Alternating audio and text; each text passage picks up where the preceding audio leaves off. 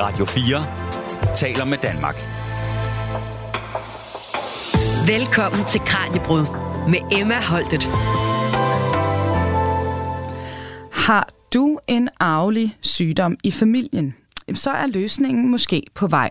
For med CRISPR-metoden, der kan vi nu ændre vores arvemateriale meget mere præcist end før.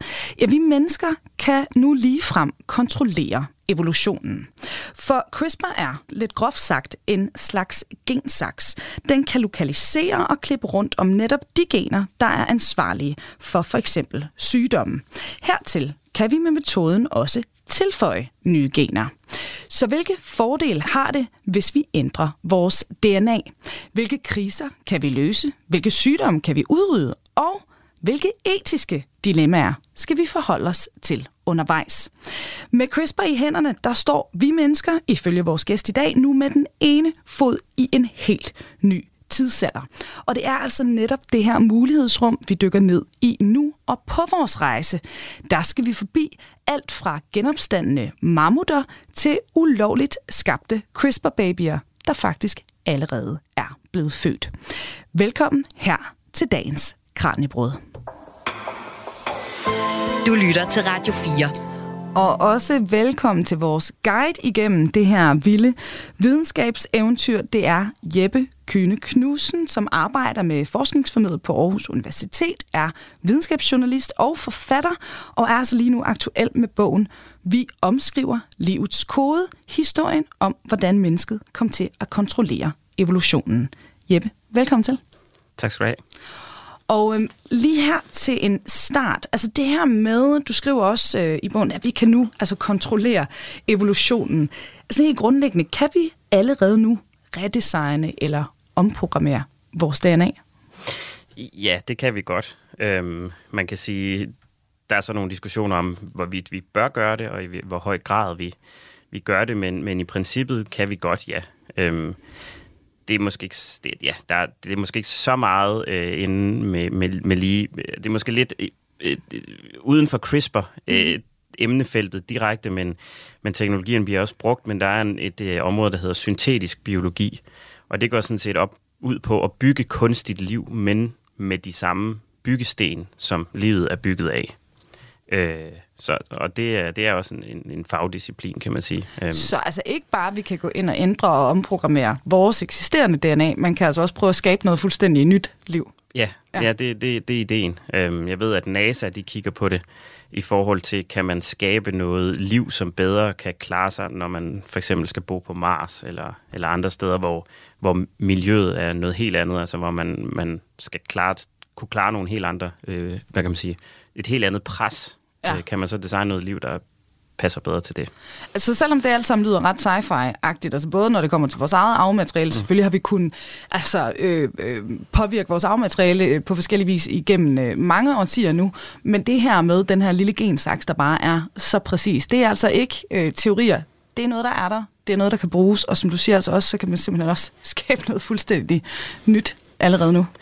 Ja, jamen det er det. Ja. Det er det. Altså det, man kan sige, at vi har, det kommer vi måske også tilbage til senere, men altså vi har haft den her teknologi siden 2012, så lidt over 10 år har vi egentlig kunne bruge den her gensaks til at gå ind og sakse og redigere i vores gen.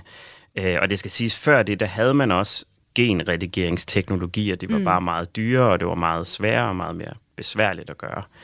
Ja. Så det er virkelig med den her teknologi, der er kommet sådan et gennembrud. Man kan sige, det er sådan blevet demokratiseret meget mere. Altså fra før, der var det få sådan, virksomheder i USA, der havde teknologien til at kunne designe nogle bestemte molekyler, man kunne bruge til at redigere i gener, og så købte forskere rundt omkring i verden så de her molekyler eller pakker for meget dyre penge, og så brugt til deres eksperimenter. Og med CRISPR, der sidder forskerne i hele verden selv og omprogrammerer og designer, hvor de vil redigere. Så på den måde er det meget mere demokratisk og meget mere vidt anvendeligt, kan man sige. Så altså både meget mere præcist og også meget mere let tilgængeligt. Ja. Og som du siger, vi skal nok komme ind også på den her historie senere i programmet, altså hvad der er sket fra 2012 og så frem til i dag, en relativt kort periode, men altså virkelig en vild rejse, som videnskaben har været ude på her. Men nu startede vi programmet med at nævne arvelige sygdomme, og netop det her, det er jo også relevant i forhold til din indgangsvinkel til den her historie og din bog. Vil du ikke lige fortælle, hvordan startede din rejse ind i netop den her del af videnskaben? I hvert fald fortælle, hvordan min tanke i forhold til at dykke ind i det her emne også lidt startede. Det er fordi, at i min familie, sådan lidt langt ude i min familie, er der en person, som er blevet diagnosticeret med en sygdom, der hedder Brugada-syndrom. Og det er sådan en relativt sjælden sygdom, især i Danmark, men som er en slags hjertesygdom, der lige pludselig kan ramme, og så kan man få hjertestop og dø. Og det er simpelthen fordi, i hjertet, eller i hjertecellerne, der sidder sådan nogle små, saltbalanceregulatorer, og det er dem, der regulerer den der saltbalance. Det er sådan forskellen i saltbalancen, der skaber, de elektriske stød, der får hjertet til at slå. Og det er der så nogle fejl ved i den her sygdom, som så gør, at man kan, at det nogle gange sker, at hjertet kommer til at slå fuldstændig ud af takt, helt vildt hurtigt for eksempel, og det dør man af, hvis hjertet pumper for hurtigt, for længe. Og det der så er min onkel, han døde pludseligt, for mange år siden, tilbage i 1990. Han døde bare, mens han sov i sin lejlighed, når han boede alene på det tidspunkt, og blev så fundet om aftenen, og det var meget, meget mystisk, hvorfor han bare var død. Han var 41 på det tidspunkt, så der var jo ikke lige sådan nogen grund til det. Og der blev lavet obduktioner og alt muligt, men man kunne faktisk ikke rigtig finde nogen årsag, udover at hans hjerte var stoppet med at slå, så han var død. Altså der var ikke, man fandt ikke nogen forklaring. Det skal så også siges, at den her Brugada-syndrom, den sygdom var ikke opdaget på det her tidspunkt. Den blev først opdaget nogle få år senere. Så spørgsmålet er, om det var det, han døde af. Det var i hvert fald noget, der så begyndte at optage folk i min familie, dengang ham langt ude i forhold til mig fik sygdommen. Jamen, så begyndte vi at stille os selv spørgsmålet, om jeg kan vide, om det var det, min onkel også døde af. Og derfor så blev vi så alle sammen sat til at, eller nogen af os, vil i hvert fald gerne undersøges for det. Det har også selv været op og blive undersøgt for på Skyby sygehus, hvor man laver alle mulige tests og sådan noget. Dog ikke en genetisk test. Og det der, for at vende tilbage til CRISPR for et lidt langt, sådan, detur, det der så er, det er, at der er i hvert fald nogle, variationer i nogle gener, som ser ud til at hænge sammen med den her Brugada-syndrom. Og der er også nogle forskere i Tyskland, der har prøvet at lave nogle forsøg på nogle cellekulturer i forhold til, hvis man går ind og fikser det her gen, vil man så egentlig forbedre den her saltbalance eller saltgennemstrømning i cellen, og dermed forhindre, at man kan få CRISPR. Det ser ud som om, at der er en mulighed for at gøre noget der indtil videre. Så det var egentlig det, der så leder mig ind til CRISPR, altså. Og spørgsmålet om, hvis man havde haft den her teknologi dengang, og den viden om den sygdom, kunne man så, eller måske også var 10 år længere fremme i tiden i forhold til teknologien er lige nu, kunne man så have forhindret, at min onkel var død? Kunne man have reddet ham, hvis man havde vidst, det var den sygdom, han led af?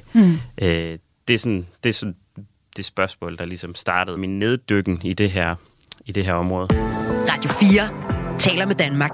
Det var din indgang ind i emnet her, og du skriver jo i bogen også om, hvordan vi opdager gener i det hele taget, og også den længere historie. I dag, der fokuserer vi jo på CRISPR, som altså, som du siger, det her, det er jo den nyeste inden for den her del af videnskaben. Og jeg har jo beskrevet det i starten som en slags gensaks. Men vil du ikke lige sætte et par ord mere på? Altså, hvad er CRISPR egentlig for noget? Jo, det kan jeg godt. Det giver måske mening i forhold til at forstå det så, og starte med, hvordan blev det egentlig opdaget? Og det blev opdaget tilbage i, jeg tror det var 1992 eller 90, det kan jeg faktisk ikke huske, det må du ikke hænge mig op på, men deromkring, af en spansk forsker, der hed Francisco Mojica, og han var på det tidspunkt Ph.D.-studerende og var egentlig mest interesseret i sådan at finde ud af, hvad er det, der gør, at sådan nogle særlige mikroorganismer, der hedder archaea, kan overleve i sådan nogle vandhuller, hvor saltkoncentrationen er ekstremt høj. Hvordan kan de overleve det miljø, for det er der ikke rigtig andet liv, der kan. Så dem gik han ud og tog prøver af. Det var ikke så langt fra det universitet i Alicante, hvor han var. Der tog han ud og tog nogle prøver af sådan nogle her, i nogle saltpøle, og tog med hjem i laboratoriet og begyndte så at sekventere dem, altså kigge på, hvad er det for nogle koder af DNA, der er inde i de her små mikroorganismer. Og der var det, han stødte på noget mærkeligt, eller synes han noget der i hvert fald, han stussede lidt over, at der var nogle gentagelser i DNA-koden, som han undrede sig over. Sådan, han kunne ikke helt forstå, hvorfor var der det? Hvad var egentlig formålet med det her? Fordi når vi kigger på DNA-koder, og når vi kigger på liv i det hele taget, ikke, så er det jo med den her sådan, med evolutionsblikket på, ikke, at vi kigger altid på, okay, når der er den her særlige egenskab, eller når der er den her kode, så er der nok en grund til det. Altså, der må have været en evolutionær fordel ved at have det, ellers så giver det ikke nogen mening, at det er der. Så det var også med den på, han kiggede på det, og kunne ikke rigtig finde ud af, hvorfor var der de her gentagelser. Der var også noget mellem gentagelserne, nogle få DNA-stumper mellem de her gentagelser, som også så ud til at være noget, der gik igen, uden han helt kunne forklare, hvad det var og sådan noget. Og han havde alle mulige teorier om, hvad det kunne være, men kunne ikke rigtig finde ud af det. Og så gik der faktisk en del år, hvor han sådan lidt on and off prøvede at finde ud af, hvad det var for noget, han havde fundet. Og så begyndte han langsomt at finde nogle, hvad kan man sige, han fandt ud af, at de her gentagelser var også i andre mikroorganismer. Det var ikke kun i den her, han lige havde. Den her ene art, han havde kigget på. Han fandt det også i forskellige bakterier, for eksempel. Og tænkte, det var da mærkeligt. Altså, okay, så det må være sådan en eller anden mere grundlæggende ting i bakterier og mikroorganismer, det her. Og så i takt med, at vi kommer nærmere os sådan, det 21. århundrede, og så begynder teknologien også at blive bedre. Vi får bedre computere, og vi får større databaser med DNA-sekvenser i. Og så begyndte han at kunne søge bredere og bredere, og så var det, han en dag fandt ud af, okay, han fandt faktisk ud af, at noget af det her, han fandt i bakterier og i archaea, det var stammet faktisk fra nogle virus, eller fra noget vira. Og han tænkte, hvorfor er der DNA fra et virus inde i de her bakterier og det her archaea? Det var noget mærkeligt noget. Så det begyndte han sådan at kigge lidt nærmere på. Og kom så frem til, at det måtte nok være et form for bakterielt immunforsvar, han faktisk havde fundet her. Altså en eller anden mekanisme, der klippede noget DNA fra viruset ud og gemte, sådan at det bedre kunne genkende viruset til en anden gang, hvis det blev angrebet. Fordi det er sådan, at der er rigtig mange vira, som lever af, kan man sige, eller er specialiseret i at angribe bakterier. Det er også det, man kalder bakteriofager. Så de er en stor trussel mod bakterierne, så det giver måske mening, de har sådan et specielt designet immunforsvar, der kan huske, okay, den her har snydt os før, den skal ikke have lov at komme ind i vores cellekerne og tage over og begynde at kopiere sig selv, som jo er det, viruser gør. Så det fandt han ud af, og kaldte det så CRISPR, som er en forkortelse, eller et akronym, som jeg ikke aldrig faktisk kan huske 100%, hvad står for. Men det er nok også meget godt, at han kaldte det CRISPR, og ikke hvad det egentlig står for, fordi så er der ikke nogen, der vil kunne huske det. Det er meget lidt mundret. Ja. Han havde faktisk sådan en korrespondance med sine kolleger om, hvad de skulle kalde det. hvad var sådan, altså hvad var mest mundret, hvad var lettest at sælge, og så endte de så på CRISPR. Ja, jeg kan huske, jeg googlede også og tænkte, skal vi lige have det helt lange ord med? Ja. Og de der 6 ord gav så lidt mening for mig på engelsk, og jeg tænkte, det giver ikke nogen mening, og vi tager bare forkortelsen. Ja. Så jeg er enig, den er ikke mundret. Nej. Vi kalder det CRISPR. Ja, lad os gøre det. Ja. Ja, og jeg kommer altid til at tænke på et eller andet, der er sprødt, du ved, sådan sprødt kyllingeskind, eller et eller andet sådan lækkert. Men efter han så havde ligesom fundet ud af det, så var der andre forskere, der begyndte at tage det op og tænke, okay, det var da lidt interessant, gad vide om, altså man fandt langsomt ud af mere og mere om, hvad er det så den her, hvordan fungerer den her mekanisme, hvordan gør bakteriet egentlig det, hvordan kan det klippe det her ud af viruset? Og som det er med meget forskning, så var der flere forskellige forskergrupper, der kiggede på det, og der var så også 2 kvinder, der stødte på det. Det var egentlig en fransk kvinde ved navn Emmanuelle Charpentier, der stødte på det på et tidspunkt og tænkte, kan jeg vide, om det her ikke kan et eller andet i forhold til kan man omprogrammere det, kan man på en eller anden måde udnytte det her i andre slags celler end bare i bakterier. Men for at finde ud af det, så havde hun ligesom brug for at vide præcis, hvordan den her mekanisme fungerer. Og der var en anden kvinde i verden, som hun vidste var ekspert i at kunne afkode det. Og det var en amerikansk kvinde ved navn Jennifer Doudna, som hun så gik til. Og hun fik simpelthen på en konference, jeg tror det var i Costa Rica, egentlig med det sådan skjulte formål, at hun ville have hende her med et projekt omkring det her.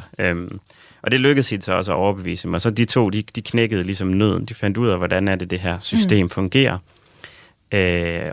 og fik det beskrevet. Og derfra så rullede lavinen ligesom, fordi så lige pludselig havde de sagt, det er sådan, det fungerer, og så var det meget nemt, eller relativt nemt at begynde at gå ind og reprogrammere systemet og begynde at sige, okay, så kan vi egentlig bestemme, hvor den skal klippe og så videre. Ja, og lige om lidt, der skal vi så beskrive rejsen, altså hvad der så sker fra 2012 og så frem til, hvor vi står i dag. Men inden vi kommer så langt, Jeppe, i hvor høj grad er vi der så, havde jeg nær sagt? Altså fungerer CRISPR optimalt nu, eller er der stadig nogle fejl og mangler, når man anvender det her? Altså ja, selvfølgelig er der fejl og mangler. Sådan er det jo med alt ny teknologi. Man forbedrer det jo hele tiden. Man kan sige, der er forskellige ting, der er udfordringer med den her teknologi i dag. Blandt andet, hvis man tager det her CRISPR-system og beder den om, okay, der er en masse celler her, hoppe ind i cellerne og redigere det her sted i genomet, så har man ikke nogen garanti for, at CRISPR når ind i alle cellerne, for eksempel. Og effekten bliver jo bedre, jo flere celler den ligesom når ind i, kan man sige. Ikke? Hvis det for eksempel er en lever, hvor man har en leversygdom, der skyldes en eller anden variation i et gen, så vil man jo gerne have rettet den fejl så mange steder i leveren som muligt. Hvis det kun er en 10. del af levercellerne, så er det ikke sikkert, det er nok for ligesom at hjælpe og kurere den her sygdom. Det er den ene ting. Så det der med at få styre, hvor mange celler den systemet kommer ind i, og så også at styre, at den ikke kommer til at klippe de forkerte steder i genomet. Det kalder man også for off-target mutationer. Og de her off-target mutationer, det er også noget, man er meget opmærksom på, ikke? Fordi hvis man kommer til at klippe de forkerte steder, kan det få alle mulige uventede konsekvenser. For det meste kan DNA'et finde ud af at reparere sig selv, men ikke altid. Og så kan man i værste tilfælde udvikle kræft på grund af det, og det vil man jo helst ikke. Så det er en anden udfordring, hvor man også hele tiden arbejder på at blive bedre. Så. Men måske lige kan sige, når det er sagt, så har man også faktisk fungerende behandlinger med det her, med CRISPR i dag. Ja. I 2019 var der for eksempel en amerikansk kvinde, der som den første blev behandlet for noget, der hedder sejlcelleanemi, som er sådan en sygdom i de røde blodlegemer, som gør, at hun og andre, der har den sygdom, de mangler simpelthen sådan et stabiliserende protein, som stabiliserer membranen rundt om de røde blodceller, eller den membran, der holder den røde blodcelle sådan spændt ud og rundt. Så deres, de bliver sådan formet som et sejl, eller som en halvmåne. Og det er problematisk, når de skal ind i de små sådan, blodbaner rundt omkring, og giver mange smerter, og gør faktisk, at de her personer med den her sygdom er nødt til at komme ind og få blodtransfusioner flere gange om året, fordi deres egne blodlegemer simpelthen ikke fungerer, som de skal. Men der var så nogle forskere i USA, der tog og sugede en portion af hendes knoglemarv ud, fordi det inde i knoglemarven, de celler sidder, som danner de røde blodlegemer. Og så brugte de CRISPR til at redigere i cellerne, og fik så rettet den variation, eller den fejl i det gen, der gjorde, at det her protein ikke bliver lavet, og sprøjtede det så ind i hende igen, ind i hendes rygmarv igen, og så vidt jeg har kunne finde ud af, i hvert fald for 1,5 års tid siden, hvor de sidste nyheder omkring hende, der havde hun ikke været inde og få behandling siden, hvor hun var vant til at måske være indlagt 7 gange om året, så har hun ikke været indlagt den eneste gang på lidt over 3 år, ikke?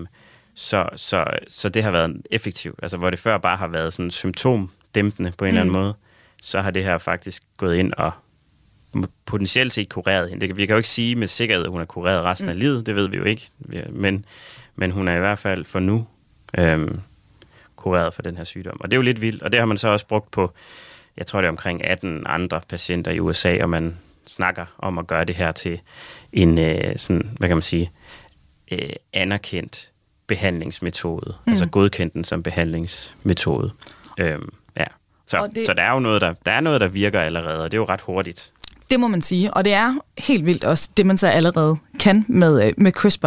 Nu skal vi til næste kapitel her i dagens fortælling, for vi skal lige nå at runde de etiske dilemmaer i forhold til brug af CRISPR, og så skal vi altså også dykke endnu længere ned i den her udvikling, der har været fra 2012 og så frem til i dag. Du lytter til Radio 4. Og her i Kraniebrud, dit daglige videnskabsprogram, der har vi i dag besøg af Jeppe Kyhne Knudsen, videnskabsjournalist og forfatter til den aktuelle bog. Vi omskriver livets kode, historien om, hvordan mennesket kom til at kontrollere evolutionen. Og vi er altså i fuld sving med at dykke ned i den her fortælling om, hvordan vi med genredigeringsteknikken CRISPR kan redesigne alt fra selv de mindste organismer til mennesket, og altså hermed blive simpelthen herre over evolutionen. Og nu skal vi som sagt se nærmere på rejsen fra den her opdagelse tilbage i 2012 og frem til det, vi kan med metoden i dag. Men Jeppe, inden vi kommer så langt, der er jo altså også, som vi har været inde på, nogle etiske dilemmaer i forhold til at bruge CRISPR. Hvad er det, folk er bange for som du siger, vi kan allerede kurere nogle tidligere, altså uhelbredelige sygdomme, så hvorfor ikke bare køre derud af? Ja, jamen, der er selvfølgelig en række ting der. Altså for det første, så kan jeg måske fortælle om den her kinesiske forsker, som for nogle år siden ligesom tog sagen i egen hånd og begyndte at eksperimentere med noget, som folk så sidenhen var meget kritisk og bange for. Det er måske også lidt det, der har... Altså, bekymringen var der hos forskerne før, men det kom måske sådan bredt ud i offentligheden, at okay, der var måske noget, man godt kunne være lidt bekymret for her. Og han, kan man sige, i 2018, tror jeg det var, lavede han nogle forsøg på med nogle barnløse kinesiske par, og ville ligesom give dem fertilitetsbehandling, men hvad kan man sige, prisen for, at de så deltog i den her fertilitetsbehandling, som jo kan være dyr, især hvis man er en kinesisk, hvad kan man sige, middelklassefamilie, der ikke nødvendigvis har råd til det. Så de gik ligesom med til det, og ideen var så, at fædrene, de havde HIV, og man ville prøve at gøre de her børn immune over for HIV, altså simpelthen sørge for, at de ikke fik det fra faren. Så det man gjorde, han gik ind og tog de her æg og befrugtede dem med sædcellerne, altså ligesom man gør på fertilitetsklinikker i dag, ikke, i et reagensglas. Så bagefter sprøjtede de så CRISPR ind i den her befrugtede ægcelle, og fik CRISPR til at redigere i et bestemt gen. Og det her gen, det koder for en bestemt receptor, der sidder på vores immunceller. Og den her receptor, det er simpelthen den, der gør, at HIV-viruset kan komme ind i cellen. Altså det er det, der lukker viruset ind i cellen, så den overtager cellen og begynder at kopiere sig selv. Ikke? Men han gik så ind og simpelthen slog det her gen fra, så det ikke virker mere. Og det var så ideen, at så ville de være HIV-immune, de her børn. Og de blev så også efterfølgende, så blev det befrugtede æg sat op i moren igen, og børnene blev så født. Og da han så skulle... men det skal så lige siges, at han havde ikke registreret det her forsøg nogen steder, sådan i de officielle kliniske forsøg, som i USA og Europa for eksempel, og for det meste også i Kina, skal man registrere sådan et klinisk forsøg i sådan en database, så folk ligesom kan følge med i, hvad det lige der foregår. Det var det her ikke blevet, indtil han så gerne ville publicere sine resultater i et af de store tidsskrifter i Nature. Så bad de om, at vi kan ikke publicere noget, hvis det ikke er registreret i sådan en officiel klinisk database, så det gjorde han så. Og da han gjorde det, så var der så en amerikansk journalist, der opdagede det, og tænkte, okay, det var da alligevel vildt nok det her, hvad er det nu for noget? Og han begyndte ligesom at grave i det, og til sidst blev han så presset, ham her forskeren, til at simpelthen at offentliggøre, hvad det var, han havde gjort, og det gjorde han så på sådan en konference tilbage i 2019. Og efter han ligesom... Eller, det skal sige, nyheden breakede lige inden konferencen, og så fortalte han om det på konferencen. Og det blev sådan en... det blev hurtigt sådan en verdensomspændende historie, og han blev hurtigt kritiseret fra alle kanter, og endte faktisk også med at blive fængslet og dømt af de kinesiske myndigheder for at have gjort det her. Og så kan man spørge sig selv, hvorfor bliver alle de forskere så sure over det? Altså, er det ikke måske en god ting, at der er født 3 børn, som er HIV-immune?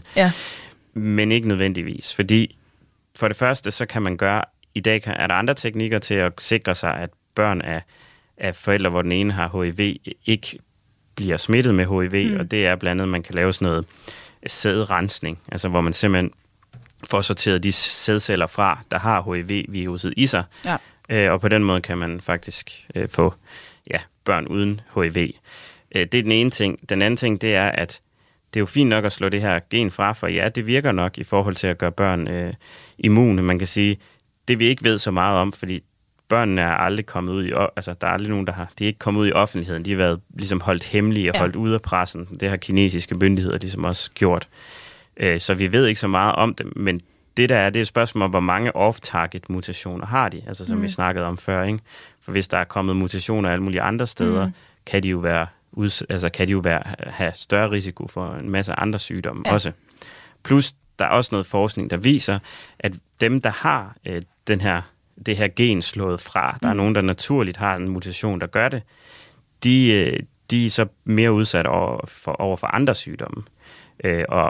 Og der er faktisk lavet et stort studie i England, hvor de har kigget på det, og dem der så har den her variation i genet, de lever kortere i gennemsnit, end folk, der ikke har.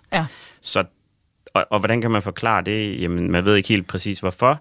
Men der er igen det her med, et gen kan godt have en funktion et sted i kroppen, og nogle andre funktioner andre steder i kroppen. Så det kan godt være, at det fungerer på en specifik måde i leveren, men det kan have en anden funktion i huden, eller hjernen, eller alle mulige andre steder. Og alle de ting har han jo ikke vidst. Og det er ligesom der kritikken er, at det er jo ikke etisk forsvarligt at lave sådan et forsøg, når man ikke er klar over alle de her ting. Det er det ene. Og det andet er, at når han går ind og laver de her genredigeringer allerede, mens man har et befrugtet æg, så vil det slå igennem i alle celler i kroppen, når man gør det. Hvis man tager en voksen person, ligesom hende, vi snakkede om tidligere, som fik kureret, eller i hvert fald behandlet sin sejlcelleanemi, så var det kun de celler, der blev suget ud fra hendes rygmarv, som blev ændret. Ikke? Alle de andre celler i hendes krop gjorde ikke, og heller ikke hendes kønsceller. Men når det er et befrugtet æg, så går det også i kønscellerne, og så giver du det videre til kommende generationer. Ja. Det vil sige, at den her ændring vil de så give videre til deres børn, og deres børn vil give det videre til deres børn, og så videre. Og på den måde, så giver man en permanent ændring videre i arvelinjen. Og det er måske den helt store kritik, at når vi ikke kender konsekvenserne af det her, så er det måske et temmelig farligt eksperiment at lave på sådan kommende generationers vegne. Så der er en stor del af kritikken der. Og er det så der, grænserne ligesom er tegnet op i dag for, hvad vi må bruge CRISPR til? Er det forskellen på, om du ligesom laver nogle ændringer, der påvirker evolutionen eller generationen, der kommer bagefter?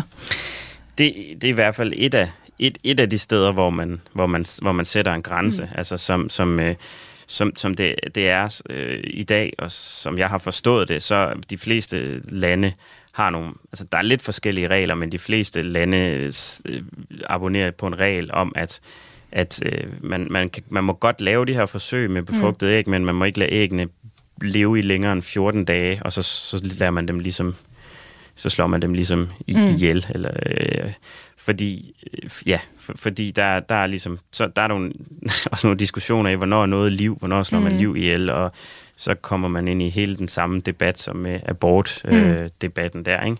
Så 14 dage har sådan været en regel. Man kan sige, det er det ene, men det andet, det er også, hvad er formålet med det her? Altså, er det noget, man ikke kan behandle på nogen anden måde? Ja. For eksempel sejlcelleanemi findes der ikke andre behandlinger af. Mm. HIV findes der jo så netop den her måde til at rense sæden, så hvorfor bruge den her metode her, som er så usikker, hvor vi kender alle de her konsekvenser? Det var i hvert fald kritikken her, ikke? At det var unødvendigt at gøre det her. Ja. At så skulle han have brugt det på en anden sygdom, som vi ikke ellers kan gøre noget ved. Mm. For eksempel cystisk fibrose, som er et eksempel på en sygdom, som også skyldes en fejl i et enkelt bogstav i et enkelt gen, men som har ret store konsekvenser, ikke? Og hvor mange i Danmark, eller det er i hvert fald en sygdom, der er mere udbredt i Danmark end for eksempel sejlcelleanemi er. Ja. Så jeg ved ikke, altså man kan sige, så er der også en anden måde, en anden dikotomi, et andet sted at sætte en grænse, som nogle forskere også snakker om, og det er om er det en behandling af en sygdom, eller er det en forbedring? Mm. Fordi det er jo så en anden ting. Altså, hvis man kan gå ind og ændre de her gener, kunne man potentielt set også gå ind og ændre i gen, der koder for hårfarve, gen, der koder for øjenfarve. Hvis man kunne identificere generne, der koder for, hvor høj du bliver, eller hvor muskuløs du bliver, eller hvad ved jeg. Du kan måske selv, det er kun fantasi, der sætter grænserne næsten der, ikke? Ja. Og der er det igen, at forskerne også stejler og siger, ja, er det den vej, vi skal gå, ikke? Fordi så er frygten sådan, at så kunne vi i potentielt set i sådan den mest dystre fremtidsudsigt få et eller andet samfund, hvor dem, der har råd til det, de kan få sådan nogle superbørn, der er klogere og smukkere og højere og stærkere og alt sådan noget. Og alle dem, der ikke har, de må så nøjes med naturens lotteri, ikke? Ja. Og det er ligesom, hvis nærmest skabe en menneskehed, der splitter sig i to på sigt, at det er man ligesom bange for, ikke? Så det er sådan skrækscenariet, der vil man helst ikke ende. Ja. Og bare lige for at knytte en lille hurtig kommentar til det også. Altså i USA i dag er det jo faktisk allerede flere steder en mulighed, ikke at få lavet CRISPR, men at vælge kønnet på dit barn. Mm. Det kan man også gøre ved sådan at rense sædcellerne op, og så kigge på sædcellerne, fordi de bærer enten på et X- eller Y-kromosom, hvor et ægget altid bærer på et X-kromosom. Mm. Så det er sådan set sædcellen, der bestemmer kønnet. Og det kan man i USA i dag. Og på en eller anden måde er der måske ikke så langt fra det til at sige, jamen så vil jeg også lige bestemme øjenfarven, eller hårfarven, eller et eller andet. Ja. Så man kan sagtens forestille sig det skridt, til at man begynder sådan at designe sine egne børn, ikke? Og det er også derfor, det er blevet kaldt designer-babyer og sådan noget. Men altså, der er vi ikke lige nu, men det er selvfølgelig det er ikke urealistisk, at det kan lade sig gøre, og derfor så er det jo også en reel diskussion, man skal have, ikke? Ja, og netop som du siger jo, altså det her designer-baby-udtryk, det er jo det, der er blevet brugt i debatten, ikke, i offentligheden, når man har diskuteret de etiske overvejelser i forhold til det her. Nu skal vi videre til næste stop på vores rejse igennem det her videnskabseventyr, fordi nu spejder vi ud i horisonten og stiller spørgsmålet, hvordan ser fremtiden med CRISPR mon egentlig ud? Du lytter til Radio 4. Og til lyttere, der er kommet med undervejs, vi er i fuld sving her med Kraniebrud, dit daglige videnskabsprogram, hvor vi i dag har besøg i studiet af Jeppe Kyhne Knudsen, videnskabsjournalist og forfatter, der er aktuel med bogen Vi omskriver livets kode, historien om, hvordan mennesket kom til at kontrollere evolutionen. Og Jeppe, nu bliver jeg nødt til at tage fat i det her, fordi der er jo mammutter uden på din bog, og jeg teasede også lidt for det i starten af programmet. Det lyder som noget fra Jurassic Park, men der er jo faktisk i kraft af netop CRISPR-genredigeringsteknikken snak om for eksempel at genskabe mammuten. Altså, kan mammuten virkelig genopstå? Det vil forskeren George Church, som jeg har snakket med og skriver om i bogen, der jo sige, det kan den godt. Altså, det skal siges, det er jo ikke sådan, at man tager en død mammut, og så tryller den levende igen, som sådan i fantasy-universer, det måske vil ske. Men det, man gør, det er, at man har rigtig mange, velbevarede døde mammutter, altså mammutlig, kan man sige, som er fundet op i permafrosten, især i Rusland. Og fordi de har ligget, altså det er lidt ligesom at lægge dem, når vi har en afdød og lægger dem i fryseren, inden de bliver begravet, ikke? Så bliver de bevaret, så går de ikke i forrådnelse. Mm. Og det gør de her lige heller ikke, mammut lige heller ikke på samme måde, fordi de ligger heroppe, hvor der altid er koldt og frost, og derfor så er deres DNA også ret velbevaret. Så det han gør, ham af George Church sammen med nogle andre forskere, han har sådan startet sit eget firma til det, det er, at de prøver ligesom at tage alle de her mammut, tage prøver af alle de her mammutter, og der er jo DNA-skader i det, så man har ikke et komplet genom af mammuten, men så simpelthen prøver at stykke så komplet et genom af mammuten sammen som muligt, og derefter sammenligne det med elefantens genom, som jo har i dag, og som man kan sige er mammutens fætter. Og ideen det er så, når de så har fået identificeret alle de her såkaldte mammutgener, altså de gener, som er anderledes i mammuten i forhold til elefanten, så vil man tage et befrugtet elefantæg, og så vil man bruge CRISPR og gå ind og ændre de gener til mammutgenerne. Når man så har gjort det, så vil man så ligesom sætte det befrugtede æg ind i en elefant, hun, og lade det udvikle sig til en elefant, som så bliver født, og så nok er en mammut, når den kommer ud. Eller altså, så meget en mammut, som den kan være. Som den kan være, ikke? I hvert fald rent genetisk. Du lytter til Kraniebrud på Radio 4. Vi har allerede været inde på noget af det, vi allerede kan med CRISPR-behandling i forhold til sygdomme. Er der andre sygdomme, som forskerne sidder med lige nu, altså arbejder på, hvor vi egentlig i en relativt nær fremtid kunne forestille os, at de kan behandles? Ja, der er rigtig mange, der bliver kigget på. Altså, kræftområdet er jo et stort område, for eksempel, hvor man forsker rigtig meget i det her. Og en af de sådan meget, lovende teknologier, eller lovende måder at behandle på, det er, man går ind simpelthen og finder ud af for det første, hvad er det for en helt specifik tumor, altså kræftknude, man har. Fordi kræftknuder, de er ikke ens. Og det er også noget, man snakker om inden for kræftforskningen, ved jeg, sådan, at typisk så opkalder vi en kræft efter, hvor den sidder i kroppen, ikke? Brystkræft eller tarmkræft eller hjernekræft og så videre. Men faktisk så kan det være vidt forskellige former for kræft, du har, der sidder det samme sted. Det kan skyldes helt forskellige ting, fordi kræft skyldes nogle fejl i dit DNA, og det kan være forskellige steder i DNA'et. Så det kan være helt forskellige former for kræft. Og dermed kan det også være helt forskellige måder, man skal bekæmpe kræften på. Mm. Så det, man har fundet ud af, man kan gøre, det er, at man kan gå ind og tage nogle immunceller ud, og så omprogrammere dem, så de bliver bedre til at bekæmpe lige præcis den form for kræft, som patienten så har. Mm. Og så man kan tage dem ud, omprogrammere dem med CRISPR og sprøjte dem ind igen. Og simpelthen give dem nogle egenskaber, der gør dem i stand til at meget mere effektivt at bekæmpe den her kræftform. Og det har man faktisk allerede lavet nogle forsøg med her i december sidste år, var der en 13-årig pige i England, som fik sådan en behandling mod en sjælden form for leukemi, hun havde, hvor strålebehandling og kemo og sådan noget havde ikke virket. Så prøvede de det her, og det havde faktisk en ret god effekt på hendes kræft. Hun blev ikke kureret, men hun fik i hvert fald fik det bare bedre, og fik længere tid at leve i hvert fald, med den her behandling.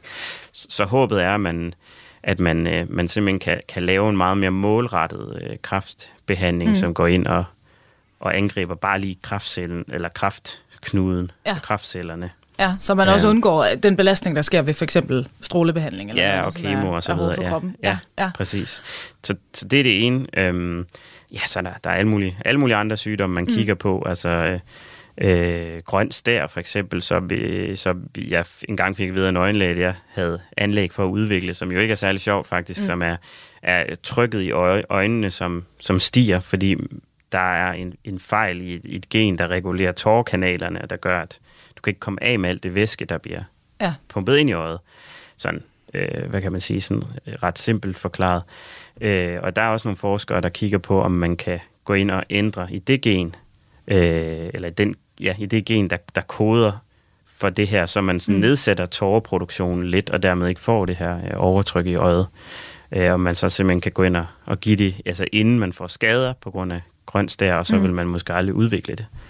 Så det er jo det er jo et andet eksempel også, hvor jeg tænker, det må de da godt gøre, for min skyld i hvert fald. Ja, det kan jeg godt forstå. Og der kan være alle mulige andre sygdomme, som man i dag egentlig ikke kan gøre så meget ved, men som det her potentielt måske kan gå ind og gøre, fordi at rigtig mange sygdomme skyldes vores, variationer i vores DNA, fejl i vores DNA. Man regner med i hvert fald 6.000 sygdomme skyldes det. Og her til sidst, altså det er jo umuligt, det ved jeg godt, at spå om fremtiden, men hvis du ser på tendenserne, når man kigger på det her område, hvor tror du så udviklingen den peger hen? Altså det er jo også noget med, hvor meget man må få lov til som forsker i forhold til at udnytte det her. Så tror du, vi må mere med CRISPR fremover, hvis man for eksempel skal komme alle de her sygdomme til livs? Jeg tror, det er jo svært at spå om, men altså jeg tror, der er en åbenhed i forhold til at forsøge sig med nogle af de her sygdomme, som vi ikke har rigtig andre måder at gøre noget ved. Det kunne også være cystisk fibrose, for eksempel. Der tror jeg, der er en åbenhed for at prøve, men også, altså man går med livrem og seler, man skal være 100% sikker på, det er nogle sikre behandlinger. Ja. Og det kan jeg måske lige fortælle, fordi tilbage i slutningen af 90'erne, var man egentlig sådan ret langt fremme med genterapi. Det var så ikke med CRISPR, det var med nogle tidligere, mere primitive teknologier.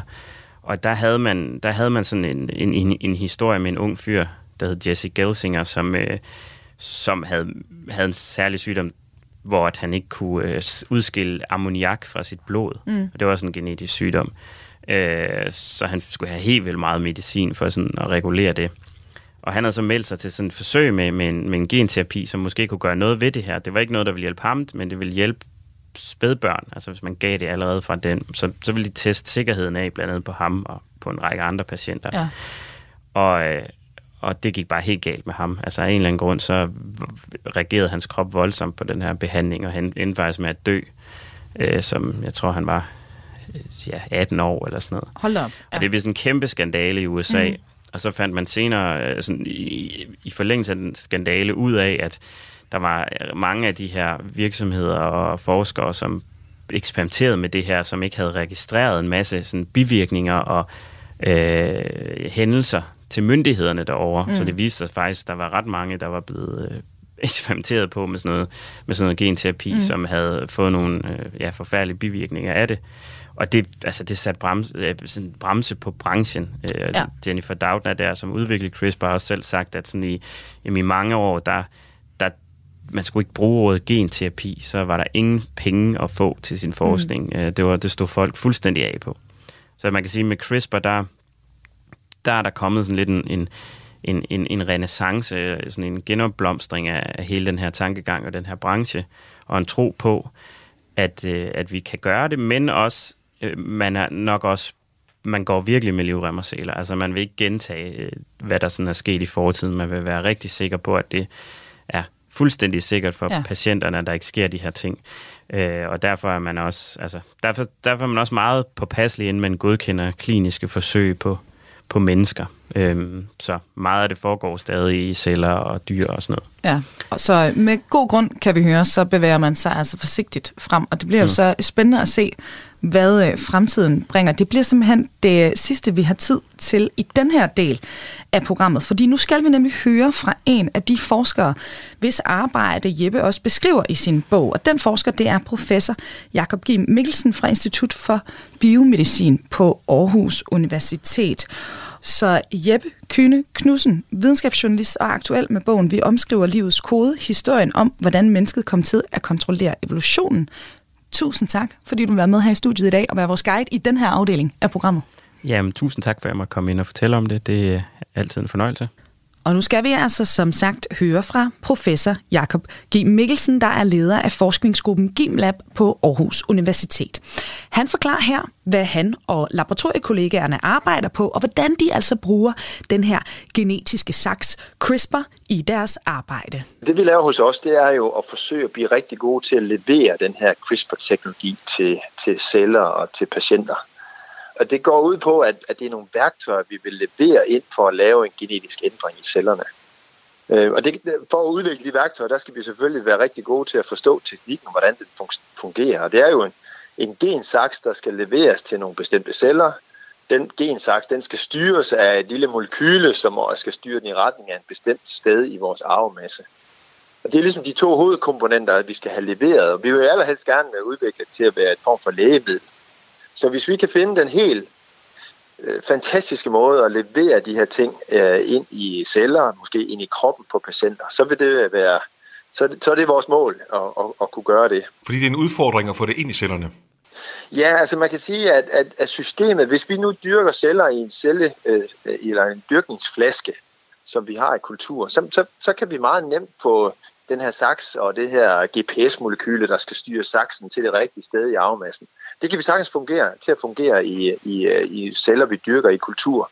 Men drømmen er selvfølgelig at kunne lave det her i en behandling, hvor man ikke skal tage cellerne ud af patienten, men kan levere de her redskaber direkte ind i kroppen. Og der er scenariet så, hvis man kan udvikle redskaber, som får de her ting leveret til de rigtige celler, til det rigtige organ, og får det gjort effektivt, så effektivt, at man kan få den her genetiske behandling til at virke i de rigtige celler.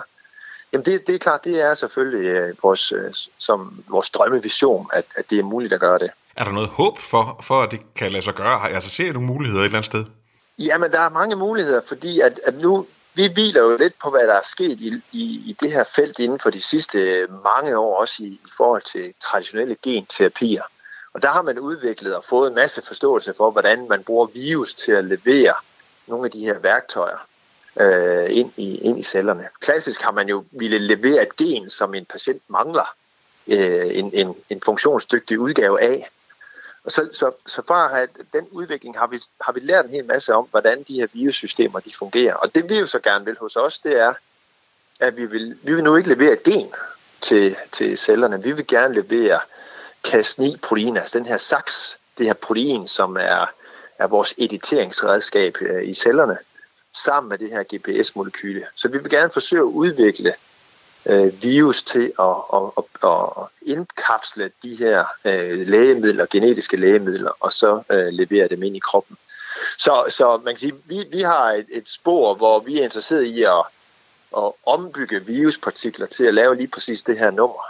Og det er klart, det er sådan noget, der tager tid, og der er en masse sikkerhed, hvad med effektivitet, hvordan sikrer man sig, at de her ting kommer hen de rigtige steder i kroppen og sådan nogle ting.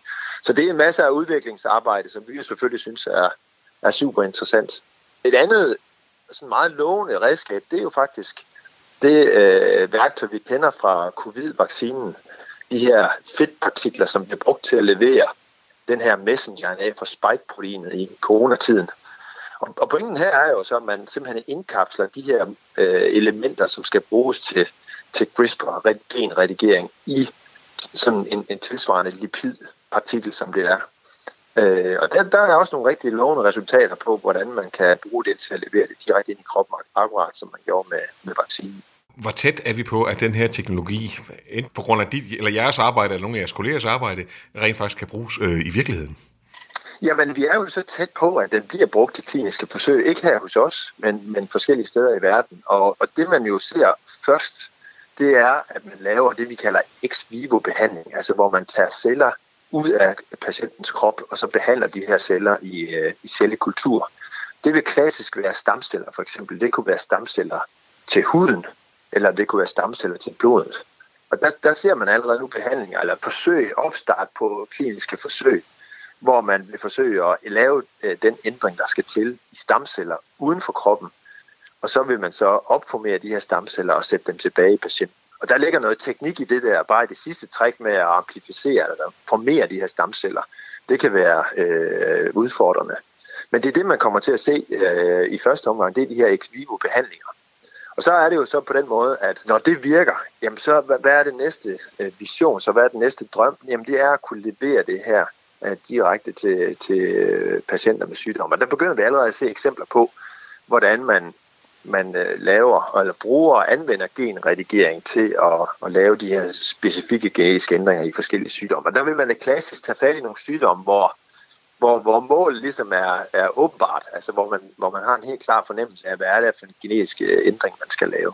Det er blandt andet sygdomme som cystisk fibrose, muskelsvind, forskellige blodsygdomme og andre sygdomme, der udspringer af en enkelt genfejl, som CRISPR-teknologien altså kan hjælpe med, ifølge professor Jacob Giehm Mikkelsen, som vi hørte her. Og med det, der blev det altså ordene i den her omgang Kraniebrud. Mit navn det er Emma Elisabeth Holtet. Programmet er produceret af Videnslyd for Radio 4. Og hæng på, for nu er det tid til nyhederne. Du har lyttet til en podcast fra Radio 4. Find flere episoder i vores app, eller der, hvor du lytter til podcast. Radio 4 taler med Danmark.